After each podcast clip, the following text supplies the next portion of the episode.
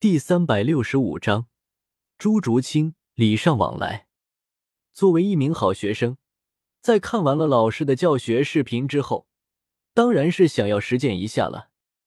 而不想对幽冥大公的公爵府大开杀戒的朱竹清，便自然而然的将目光转向了星罗帝国的皇宫。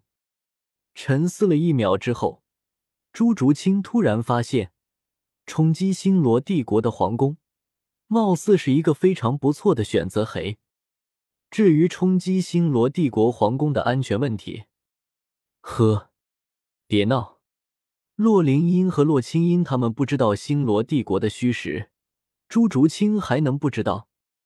因此，身边有着洛灵音这位九十九级的极限斗罗。以及洛清音这位九十七级的超级斗罗兼职九级魂导师的存在，再加上朱竹清和周然两个人还是那种有着十万年魂环可以施展武魂融合技的魂斗罗，这种情况下，朱竹清要是再不敢冲击星罗帝国的皇宫，那朱竹清这几年在圣灵教的时间可真就是白混了。于是，想要冲击星罗帝国皇宫的朱竹清。果断的侧过头，打算和自家师傅洛灵音说一下自己想要冲击星罗帝国皇宫的想法。大猫。然而，朱竹清的话还没有说出口，冲击星罗帝国皇宫的想法就破灭了，因为十枚九级魂导炮弹呼啸着落入了星罗帝国的皇宫里面。朱竹清 sigma 杜杜，我特喵的！望着眼前被十枚九级魂导炮弹给彻底的化作了一片废墟的星罗帝国皇宫，朱竹清整个人都不好了。张了张嘴，朱竹清却又什么都说不出来。毕竟，和星罗帝国皇宫打个招呼的命令是自己下的。只不过，朱竹清没有想到的是，魂导军团的这群王八蛋，居然连个试射都没有。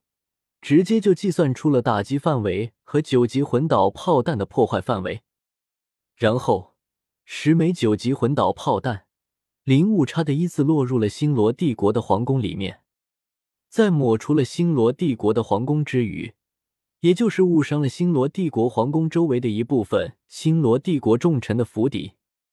这种结果让朱竹清是真的有些抓狂。原本。朱竹清以为魂导军团的那帮人，最多也就是用七级或者八级魂导炮弹和星罗帝国的皇宫打个招呼，那样的话，自己只要注意点，还是可以继续冲击星罗帝国皇宫的。结果，十枚九级魂导炮弹一出，星罗帝国哪里还有什么皇宫了啊？经过十枚九级魂导炮弹的打招呼之后。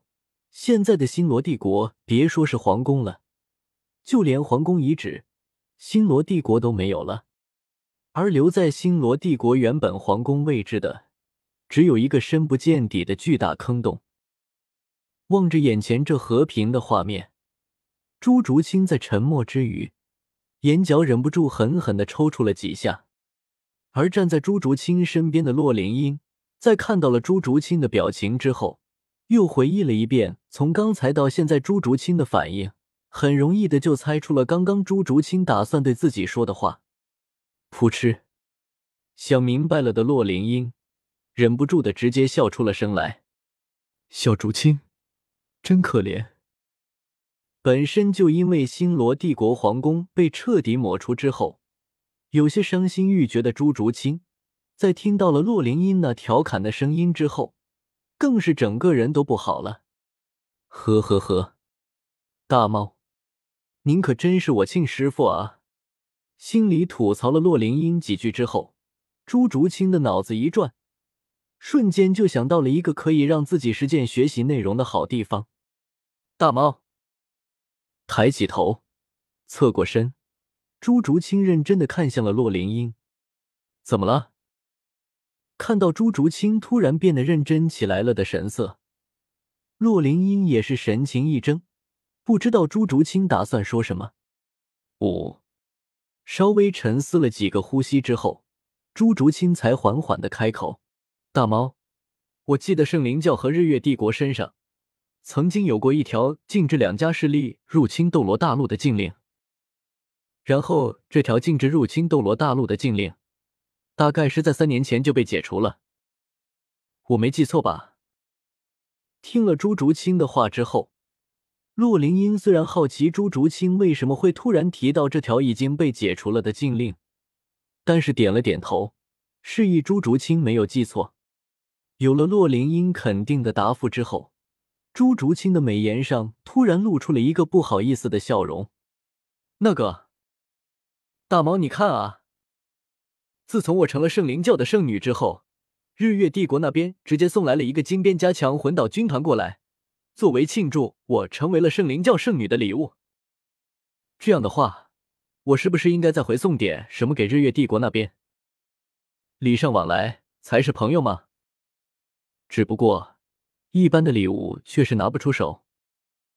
朱竹清说到这，洛灵英已经大致明白了朱竹清接下来要说什么了，只不过。